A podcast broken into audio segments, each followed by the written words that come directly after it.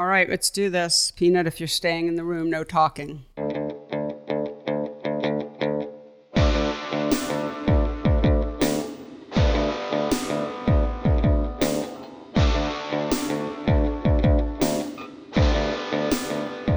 Hello, and welcome to the Photo Work Podcast, the talky and touchy feely version of my book, Photo Work 40 Photographers on Process and Practice. I'm Sasha Wolf, as usual, of course. Of course, I am.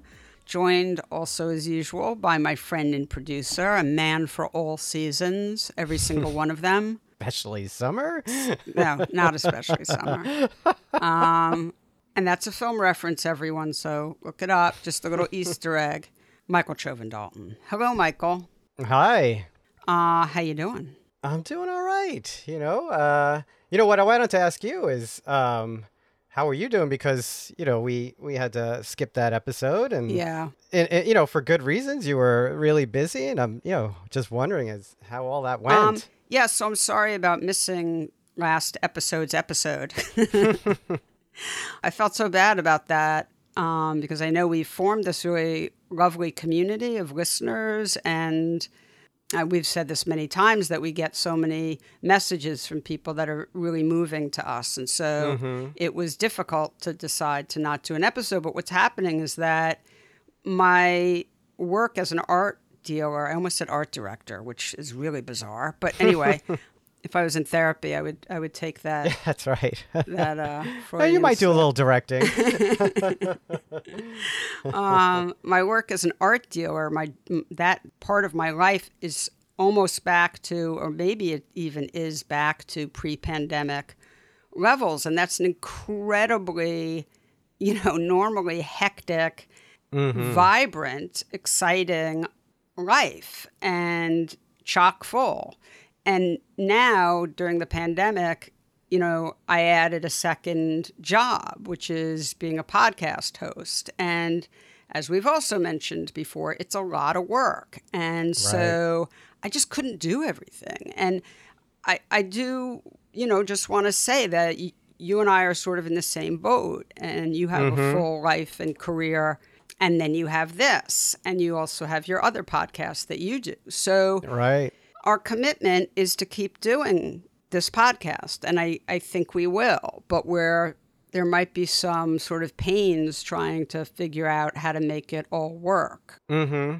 but we have some really interesting guests coming up and i'm not going to say who because you know then sometimes it doesn't work out but i'm pretty sure we have some pretty amazing guests and i've already you know i'm already up to my eyeballs in pre-interview prep for that Mm-hmm.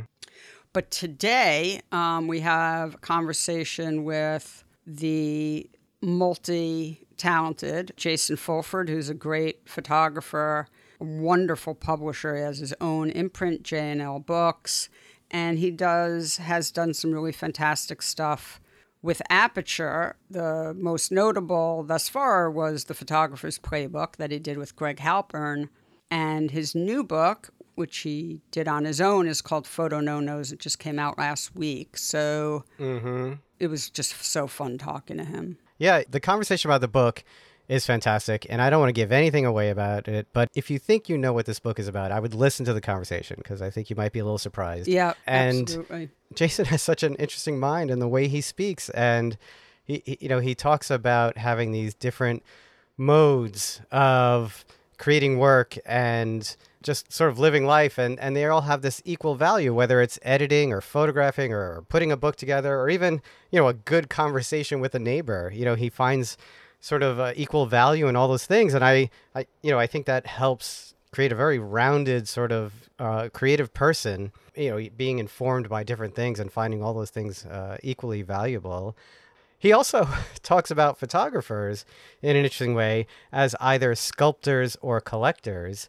Uh, the idea that you're either sort of creating something out of whole cloth or you're you're seeing and you're taking in and you're collecting like you're at a yard sale. Yeah, I think this is a really interesting conversation. I mean, I think he's just a very unique thinker. And so he's very sort of quiet and laid back in this interview, but there are all these just really beautiful little pearls that get scattered throughout Right. the conversation.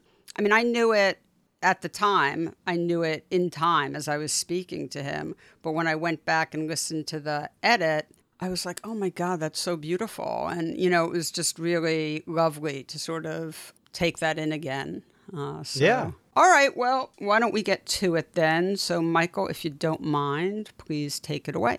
My pleasure. And here's your conversation with Jason Fulford.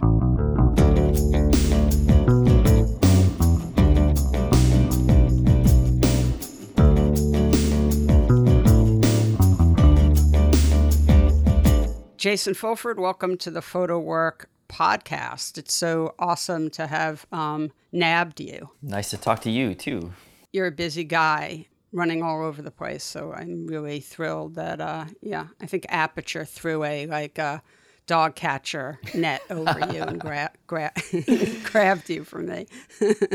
We've got them. so we have so much to talk about because you um, have a new book out with Aperture that is you know super exciting. But before we get to that, let's let's do what we always do, which is start off the show with some some bio stuff. Mm-hmm. So if you can just give us background on your journey to to today.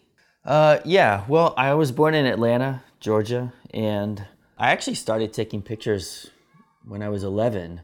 Um, my mom would, I guess she just tried to expose my sister and me to as much as possible to see what would stick and then the things that didn't resonate would drop off, you know, like piano lessons.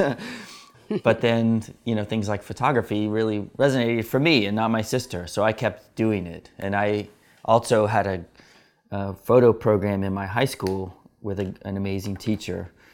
And so photography, along with a lot of other things in my life, just became one of the, my tools for mm, exploring the world, you know. So I applied for a Pratt uh, Institute in Brooklyn art school. Used to have a thing. I don't know if they still have it. It was called the National Talent Search. It was a so my photo teacher in high school would get everyone to apply for this. You know, also just practice and applying for things. So you send in 20 slides and write something, and uh, I ended up winning that, and it and the prize was a, f- a full tuition uh, scholarship to Pratt for four years. Wow. And um, I was supposed to go to business school, according to my father.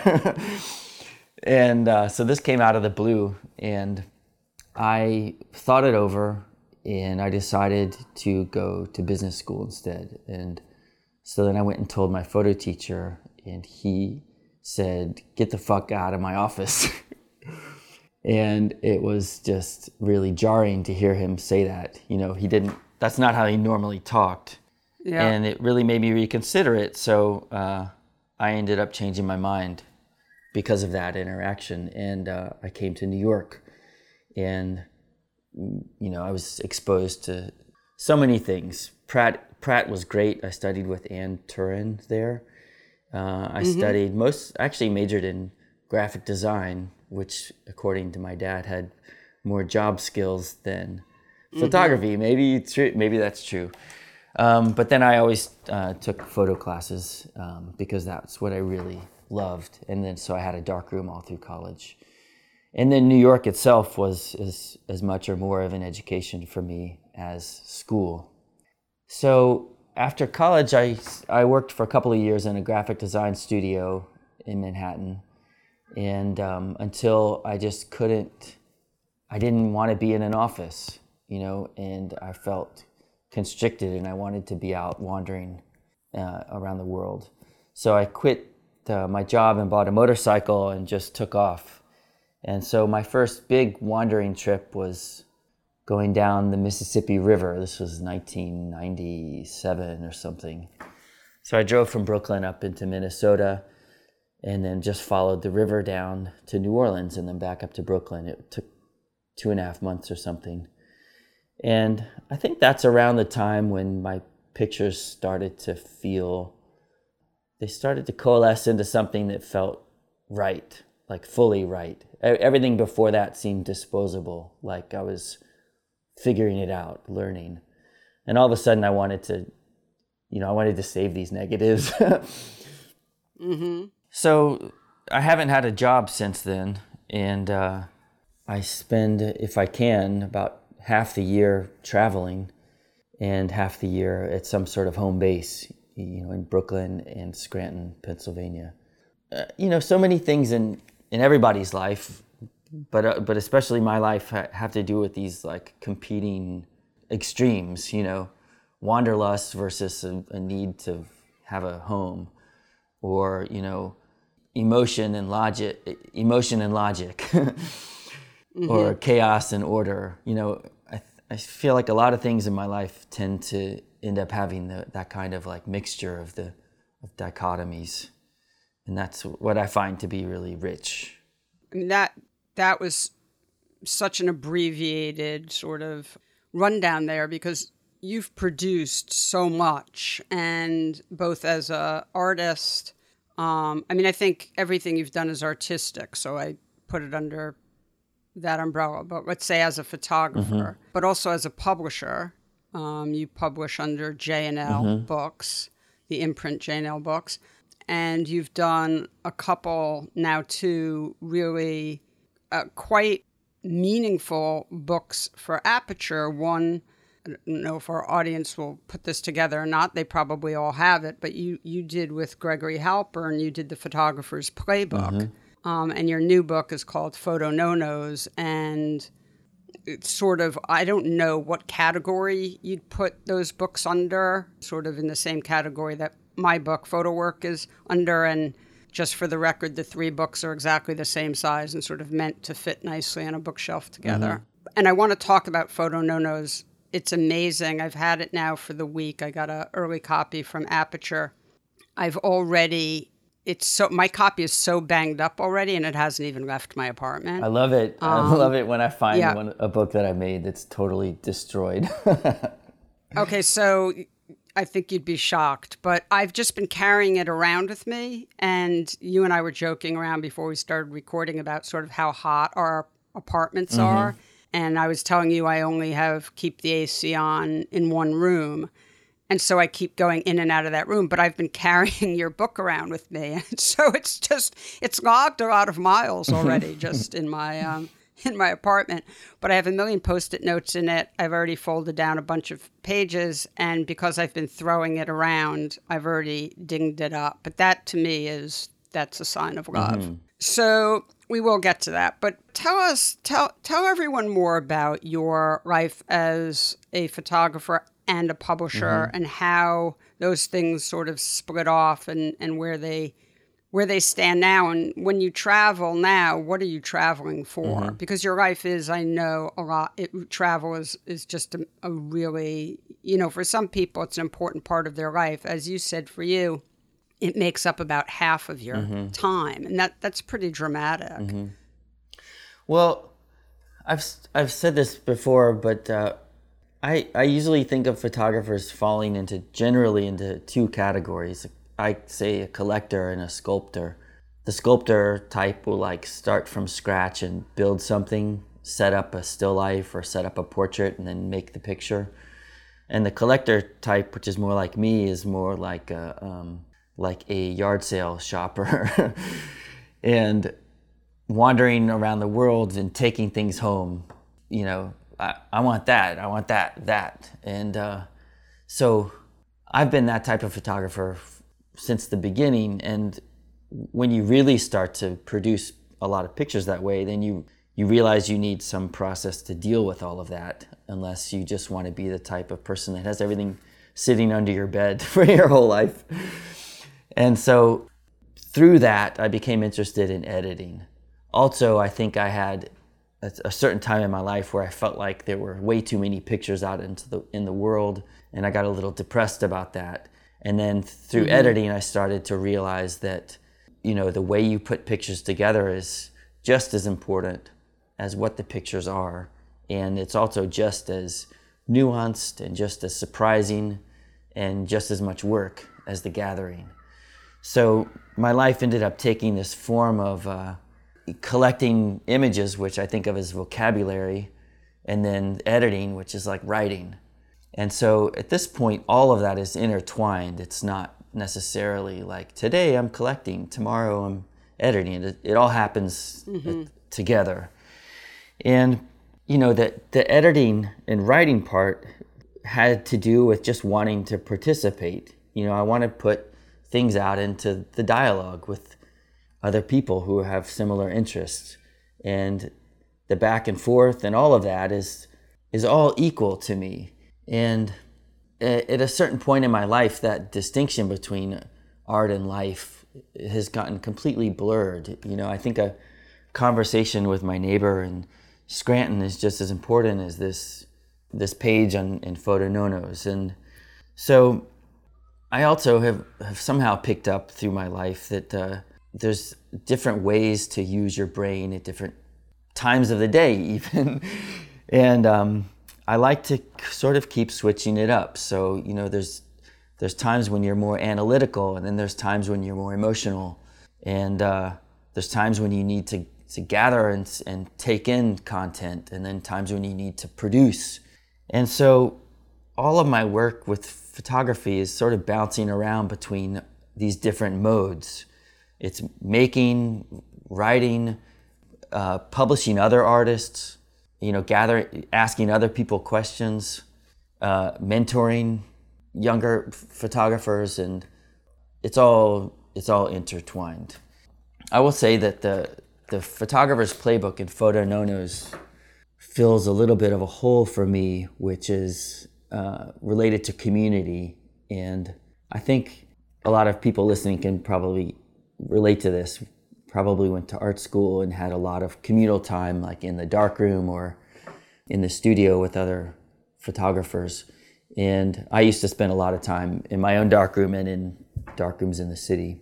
And when you're waiting for prints to come out or whatever, you're talking with other photographers and exchanging stories, and you're all doing it for different reasons. You know, some people are journalists, others are like poets, and others are comedians. And that to me was always really important just to hear other perspectives and and know about them and, and then you know incorporate certain things into your own life and practice so for me the, making these books was an excuse for me to have those conversations with people and then to share them with other people do you feel like i mean one thing i'm just curious i don't want to get too in the weeds on this but you know i spent a bunch of time on your website you have two websites you have the website for your photography and you have a website for J&L Books. Mm-hmm. I, I did find that the website for your own personal work is is not that forthcoming.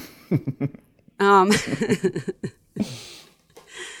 you know, you don't make it easy to see the work. First of all, things are basically in book form. So you're showing a picture of a book you made mm-hmm. of your work not a portfolio of images. And when you click on the book, it takes you to another site, usually of whoever published the mm. book.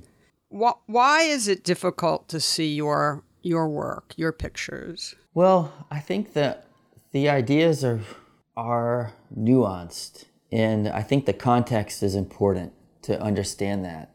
So, like with the books, I basically want to just channel people towards where they can get it get the book and then you spend time with the book and that's it's difficult to translate what the book does in a in a form that's not the book itself. Mm-hmm. Um, you know, it's like if you asked a novelist to make a picture to describe their novel. You know, it's it's a different medium. It's it's and you say, well, why don't you just read the novel? so I think for the books, that's probably the reason there might be an a, you know an underlying psychological issue that I may or may not be able to articulate, but uh, just related to a long-standing feeling for me of not wanting to be pigeonholed. Mm-hmm. Um, you know, I don't like labels, and and I know that I apply labels in life. It's just the way we organize information it's in our brain. Yeah, yeah. But I try, always try to resist that. You know, and the coming back at me. And I think it's probably an impossible task, but uh, it's something that I do think about. So, is it safe to assume, based on what you just said, that you don't think of your photographs as being, how do I put this? I mean, is the artistic output the images sequenced in a book, period? Like, not able to be sort of interacted with individually or possibly on the walls of a gallery or exhibition space? It's both. I think it leans towards the book, but I think there are some some of the pictures that that hold up either in the same way or in a different way on their own. In general, I think that pictures are ambiguous, individual pictures, and that the you know the meaning of the picture comes at the time it's received and in the context that it's received in, and that is always changing. So, the for the book for me at least fixes a certain context where there's a message and a and a tone and a level of ambiguity that's that's determined you know that's all determined by me as much as possible. And then it goes over to the reader to for the final you know judgment I love that you use the word ambiguity and then determined. Yes. I mean, it's funny because, you know, you know, what you're talking about is wanting to keep absolute control over the ambiguity um, mm-hmm. of the pictures. Or, of course, that's not actually what you're saying, but it's you want to keep control over over the at least your initial in that moment idea of how the pictures should be received. And to your mind that should have a certain ambiguity. Mm-hmm. but the real thing that's important in that is is not wanting to to give up that that control which i understand by the way. It's it's that's not hard to understand. Yeah. But it seems like that's really what's happening i mean you know anyone who listens to this podcast knows that i I tend to wind up boring into someone's psyche. But, you know, it feels, that feels really pronounced to me by how hard it is to look at your work mm-hmm. on your website. I mean, it's just really interesting. It's like there's like a just an absolute stop sign. Um, Sasha, whatever you were gonna do, turn back. Right. Um, there's a lot of play by my rules. There's so many yeah. ways to think about that or talk about it. I mean, I really enjoy the constant back and forth between uh, control and letting go. I mean, when I teach workshops, we do a lot of back and forth between chance mechanisms and then reactions and decisions based on those.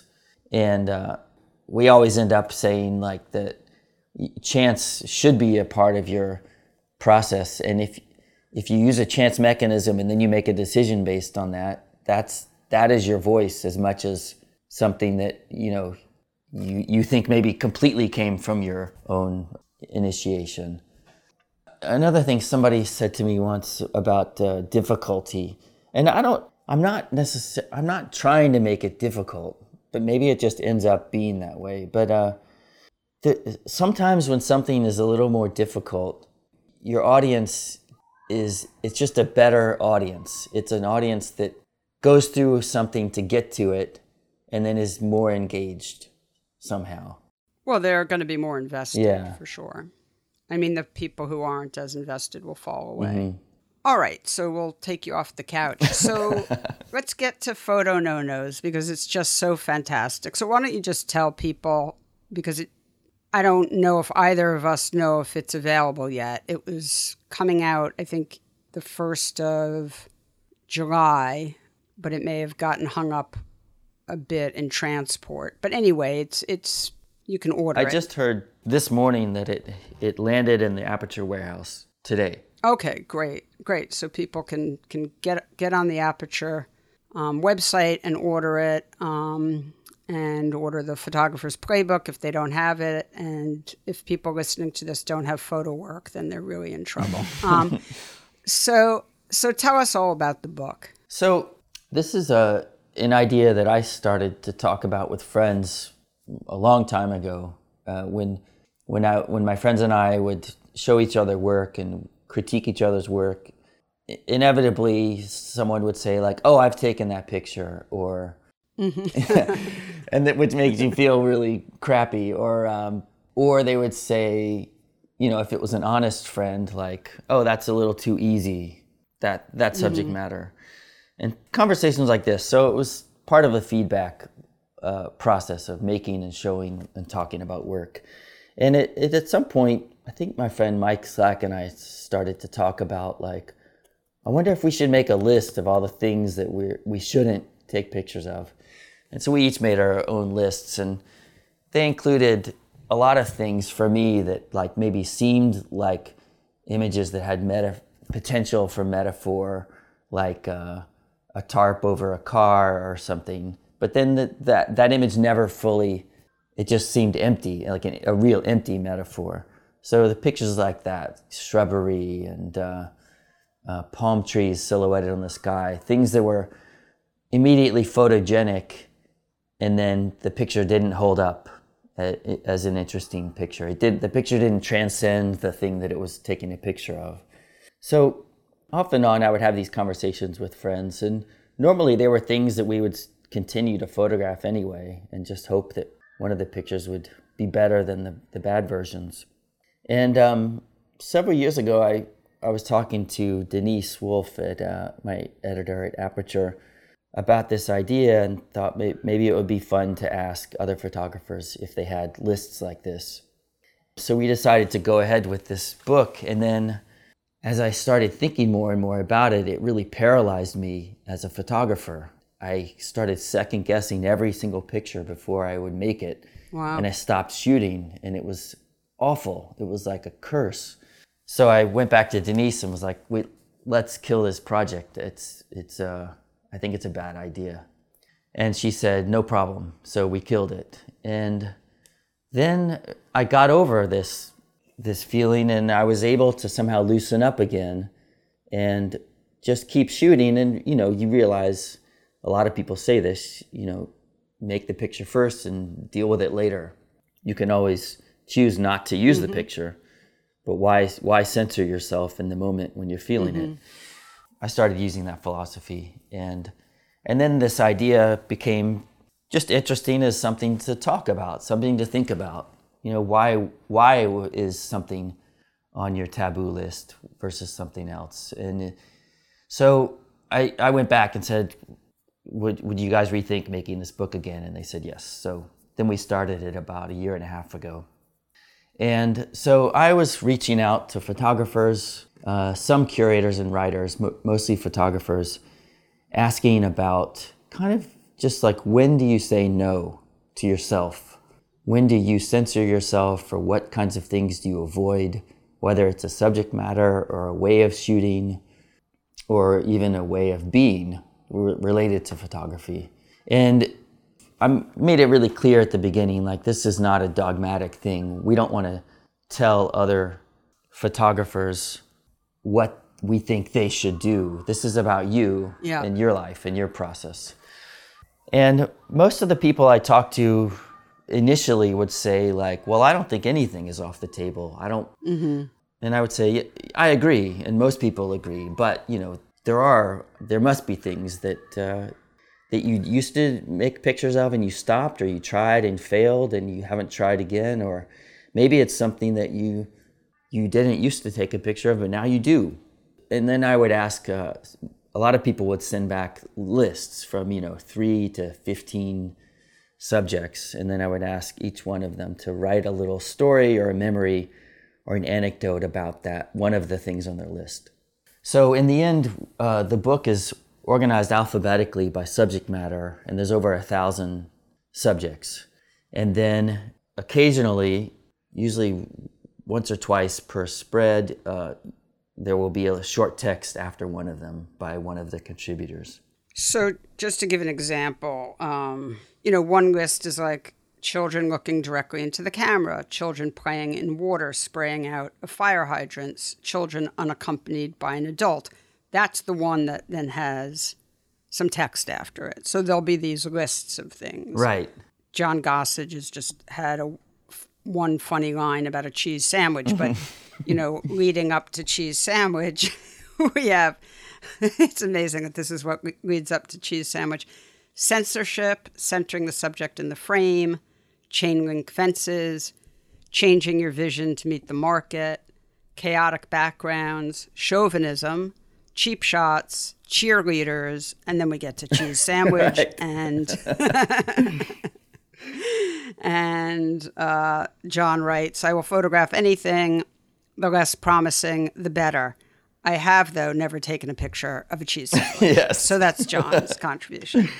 So, you know, just to make it clear to people, this book is really amazing because the way people answer the question, you know, sort of runs the gamut from that sort of silly answer and yet not um, of John's to just incredibly sort of thoughtful, longer text about just sort of the ethics of photographing someone, how complicated that is, to, you know, the limits we put on ourselves and how we learn to let those go. So it's really, there are a lot of just incredible um, meditations on, you know, personal development and confidence comes in a lot. And so I just want to give people, you know, an accurate sort of sense mm-hmm. of the book that, you know, it does run from sort of very specific to very sort of existential. Mm-hmm. And it's really beautiful and it's really fun to read. I used yesterday when we were talking, I, I think I said to you that it was very jaunty. You know, what I mean by that is like, it's just, it has this energy in it that just keeps it moving. Like, it's just so easy to engage with. And and just like the photographer's playbook and like my book, you can sort of bounce around and use the index to find your people and read, you know, the contributions of people that you feel particularly connected to. But the truth is, I started doing that and then I was like, nah, I'm just going to start at the beginning. And I just, whether I knew who the person was or not, I, I just was really grateful and engaged by what most people had to say. So it's, it's really fantastic. So, do you have any particular ones that you?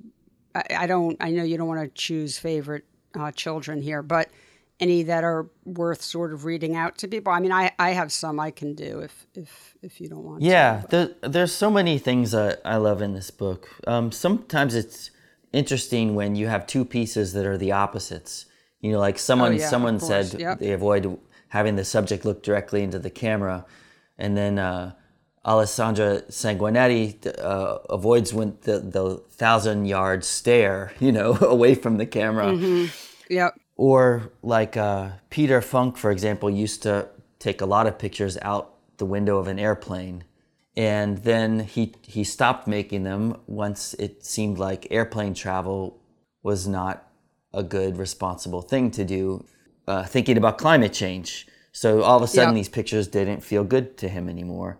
Whereas mm-hmm. um, maybe a photographer like Erica Deeman would, she never made self portraits, but all of a sudden this year in COVID, it seemed like the right time to do that. So I love it when you know someone used to do something and then stops, or then some the opposite, someone never did something and all of a sudden they do. Like this idea of you make these rules, but then they can be changed if the timing is right. Also, some of this nuanced pieces are really interesting. Like Coralie Kraft, who's a photo editor at the New Yorker, talks about the difference between truth and accuracy. So, uh, as an editor working on a news story, a picture comes back that is something that actually happened at the scene uh, of the event, but maybe it doesn't really paint the, the right picture of the event as a whole. So she has to determine as an editor if that is appropriate or not for that piece. Mm-hmm. There's a, a lot of different people who wrote about exploitative types of pictures. Yeah. From uh, Sinna Nasseri talking about, uh, you know, a moment of true heartbreak and grief that you witnessed. Do you, do you photograph it or mm-hmm. not? And then he gave us a picture. There's some images in the book too. I asked people if they had like an exception to the rule, like something, a picture they made that they liked of one of the topics on their list. So he has a picture he made of a, um, a scene in a parking lot in San Francisco of a man dropping off his sick dog onto a stretcher with a, a nurse, and they're all sitting down, and the dog is laying down and the dog is actually making eye contact with him with the camera. And it's something that he walked by and it was like thinking like you know damn i want to take that picture but i can't. And then he just turned around and made it. Or uh, Dana Singer talks about meeting a woman in a in a hotel room hallway in the middle of the night, who was a junkie visiting her um, Yeah. her dealer, and uh, they talked, and she made some pictures of her, and there were she had a like a large part of her calf muscle and one of her legs was missing, and she decided to not show that in the picture because it seemed excessive, and it, it wasn't necessary for the picture to be what it needed to be. Chris Verene talks about uh, avoiding anything sexy for a long time in his mm-hmm. work until he found a way to sort of empower the subject. And now he embraces that. You know, so the book is focused on negatives, you know, like no, when do I say no? What, what do I avoid? But a lot of times, just when you articulate that, it highlights the reason you're motivated to make pictures. You know, it's so I really think of this book as a as a positive thing. Oh, definitely. I agree. I'll just read one that is the contribution of someone that a lot of people listening to this podcast will know, and I, I think it's really lovely. So, um, and it's Alec Soth's contribution. So it's under the heading Cemeteries. And Alec writes, like many beginning photographers, I took some of my first pictures in cemeteries. But as my photography became more sophisticated, cemeteries joined railroad tracks, abandoned buildings, and sunsets on the list of forbidden cliches. Discussing this with my photographer friends, Ed Panar and Melissa Catanese, in Pittsburgh, Ed told me he still regularly photographs in cemeteries.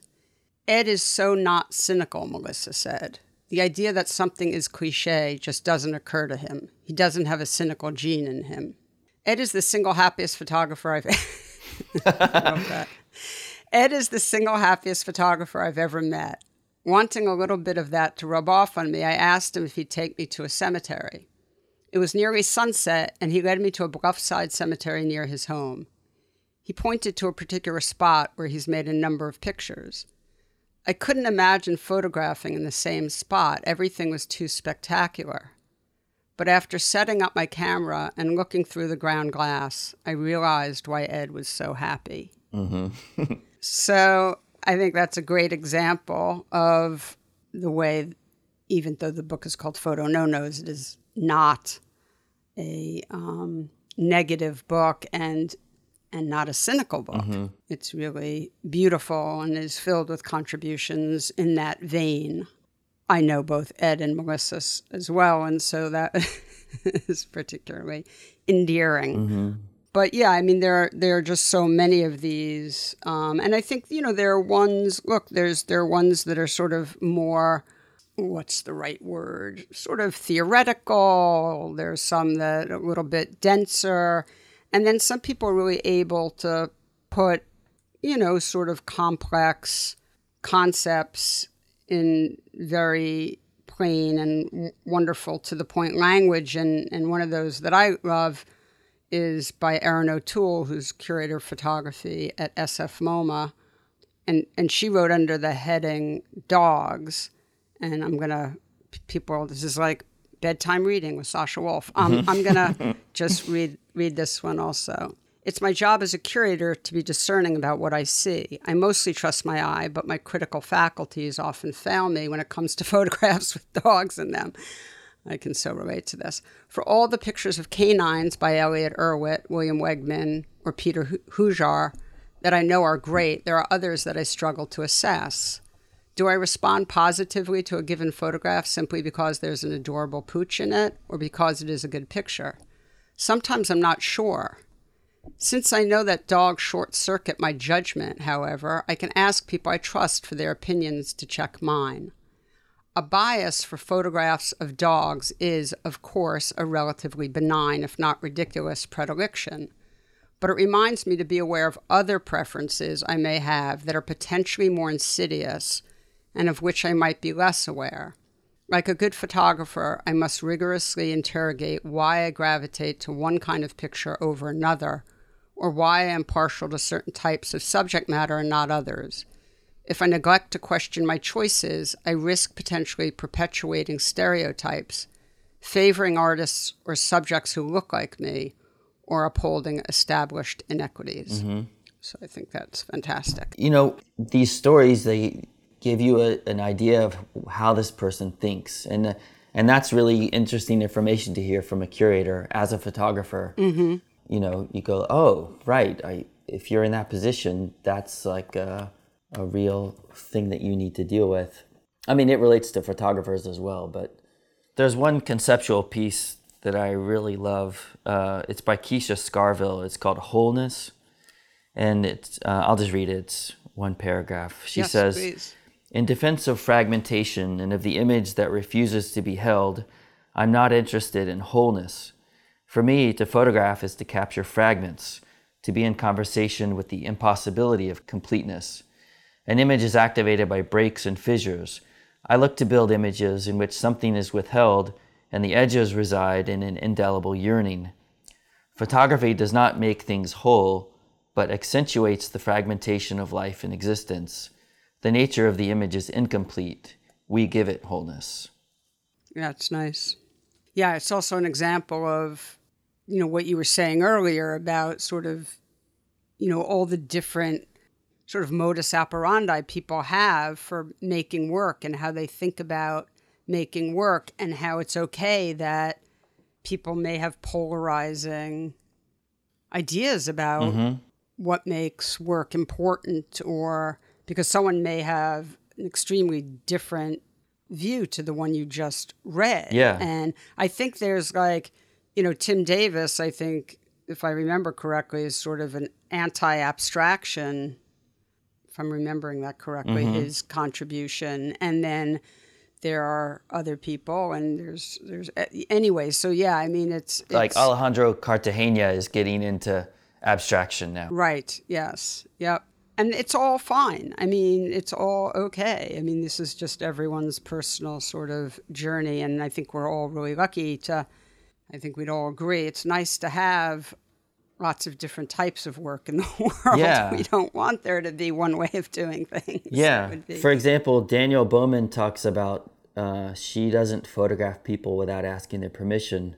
But then Mark Cohen says he never asks permission because uh, once you start that dialogue, this moment of what he calls this tiny bit of camera generated hostility it disappears, and that's what makes the picture interesting for him. Yep. Yeah, I mean, I look, I represent Danielle Bowman, and I also represent, well, I represent Gus Powell, who's basically a street photographer and not asking permission, and I represent Peter Kayafas, who was also on the show as Danielle was, and who also is making, you know, run and gun work and and and not stopping and asking for permission. But yeah, I mean, and, and all these people's work is very different. And as someone who works with the work, I'm, I feel grateful for that, for those differences, um, and how they express, at least to these people are right now, different souls with with you know at different places in their life and with different ways of seeing the world and how they want to express themselves and then offer that to us, the viewer. And it's really beautiful.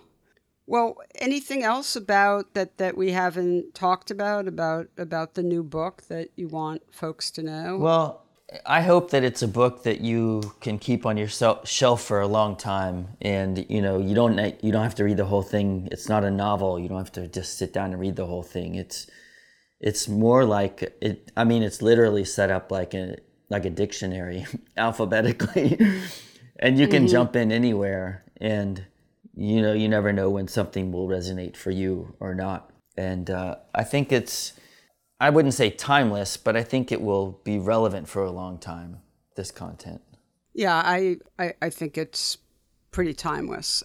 Although there, I can't remember who it was. There is one contribution about coming to grips with cell phones and people being on cell phones. Mm-hmm. Yeah, Ed That's- Templeton. it's pretty funny. Right, yeah. Um, Ed having to sort of give in to this, um, fighting the reality of the role cell phones Mm-hmm. play in our lives. Um, before we sign off, I do just want to ask you because we didn't really get into it. Are you still publishing books and under J and L? Yeah. And if so, what are you sort of looking for, and how how do those come about? Those projects. In general, it's just projects that I come across that are interesting and unique, and the artist has a has a strong voice and maybe a mix of uh, a mix of humor and seriousness and some sort of sensibility that resonates. One of the things that I appreciate in, in art and literature and music and film is when the artist takes a really complicated idea and condenses it down or refines it into the simplest possible form. I really, really respect that. And I try to do that whenever I make something, whether it's my own photographs or books of my own work, or if I'm working with another artist on their work, or something like this book. I think sometimes it can, on the surface level, it can appear very simple, but that's just the entry point. And what happens under that, it's like, I think of it like a PDF or like a recipe or like a seed, you know, then it unfolds into something hopefully more profound and complex. I obviously really respond to that, right? I mean, that I did that with photo work. I mean, the questions are really simple. Mm-hmm. And they were, and I asked the contributors not to write back with a bunch of, you know, art speak, but to just speak very plainly. And, you know, I didn't want there to be any barriers for people to receive the concepts, the wisdom from the contributors. Then the people on the receiving end can add as much sort of complexity and nuance, right? Mm-hmm. Like you have to assume that that's happening on the other end. So if I'm understanding you correctly, it's like you're giving the the person receiving the information credit and which you should that that they're going to take this and by adding their own intelligence and life experience and the way in which they relate to it will then the, the thing blossoms further. Is that is that sort of what you're exactly thinking? Exactly. Yeah. I mean, my worst nightmare is a passive audience. Mm-hmm. See, for me, my worst nightmare is pushing my audience away.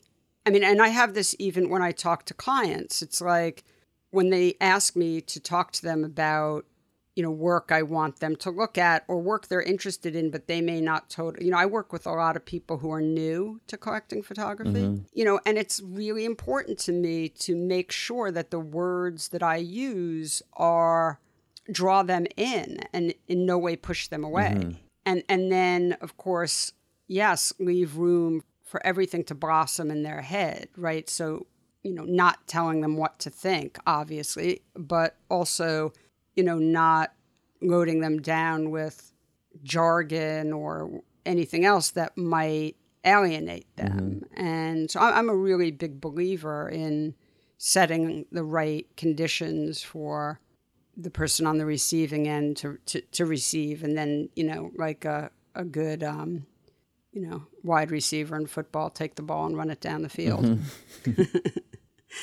I'm just totally curious, but when you just sort of set up that thought, you mentioned film. Are there films, uh, movies that you know you sort of think of in this vein that really resonate with you? Well, this last year is I watch a movie almost every night, definitely mm-hmm. for the last year and a half, and I've been watching the Criterion Collection online, and uh-huh. they have it just been doing such a great job of every few weeks they they all of a sudden it's like oh here's all the the Czech New Wave films. Oh, here's all the mm-hmm. Australian. Mm-hmm. So I've been learning a lot about filmmakers I didn't know of before. Some couple of my top favorite films would be Stroszek by uh, Werner Herzog. Mm-hmm. That's hilarious and also totally heartbreaking at the same time. Or uh, Nashville, Robert Altman. Mm-hmm. Uh, you know, five conversations happening simultaneously. Yeah, people should obviously know Werner Herzog and uh, Robert Altman. Well, you make me want to go back, and I haven't seen Nashville in years. I actually forgot I wanted to do a uh, Robert Altman sort of retrospective months ago, so I've got to get to that. There is one film that I watched about 75 times during the last year. And it's a short film by Pasolini. It's 30 minutes long and it's called La Ricotta. Oh, I haven't seen it. And it is just incredible. It's like if secretly I really want to make movies. And um, then I watch this and I think, well, he did it. You know, that's the movie I wanted to make. it's just so great, and it's and it does the thing I mentioned earlier about having so many layers. Like there's a surface layer that's just it's almost fun, and then there are all of these underlayers that are really intense, having to do with religion and society and um, and hypocrisy and stuff. But then the the music is great in it too. Like it's it it juxtaposes all of those things, which is something that I hope this book does too. You know, you I've been through a lot of things in in life, and you know, there's a day when your mom dies, and then you and then you see something funny, you know, and then you. Mm-hmm. And then you eat uh, eat something that tastes really good, and all of that is gets mixed together. And uh, I hope the book does that. I think it almost does that on every page because it's so random what you'll see juxtaposed with another thing. And I think that that is really true to what life experience is. Well, I couldn't agree more. Um, and it's a lovely concept. And um, so, why don't we stop there? Yeah. Jason, thank you so much for hanging out and, and being on the show. And everyone, uh, of course, go by uh, Photo No Nos by Jason Fulford, published by Aperture. And um, yeah, until next time. So thanks so much, Jason. Thank you, Sasha. Nice talking with you. Yep, you as well. Bye. Bye. Photo Work with Sasha Wolf is produced by me, Michael Chovan Dalton of Real Photo Show. The executive producer is Sasha Wolf, and our theme music is by J. Walter Hawks. You can hear Photo Work on all your favorite podcast platforms. Please rate and review the show on Apple Podcasts, Stitcher, or Spotify, and be sure to subscribe on any one of those services or wherever you listen to podcasts.